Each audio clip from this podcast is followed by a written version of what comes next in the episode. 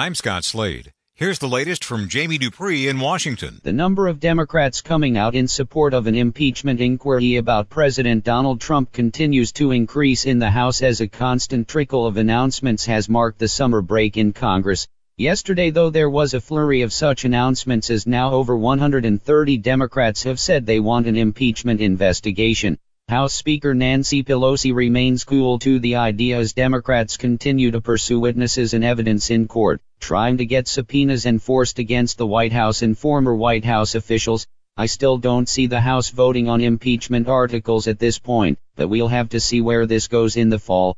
Jamie Dupree 2.0. As President Trump heads to France for the G7 summit, one does have to wonder if it will be as explosive as last year's meeting in Canada when President Trump butted heads with the Canadian Prime Minister Justin Trudeau.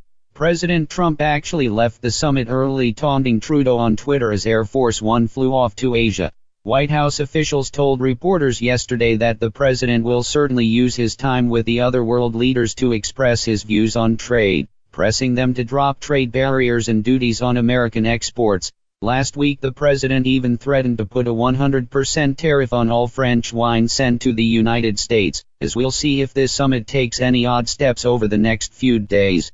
Jamie Dupree 2.0. As President Trump got ready for the trip to the G7 summit this week, he twice brought up the idea of allowing Russia and Vladimir Putin to come back in the group. The Russians were kicked out of the G8 as it was known in 2014 after Russia seized Crimea from Ukraine. While the president says Russia should be back in the group, the French president made very clear this week that Russia wasn't returning anytime soon as an official member. It was yet another instance of the president making the case for the Russians with very little support from other European government leaders.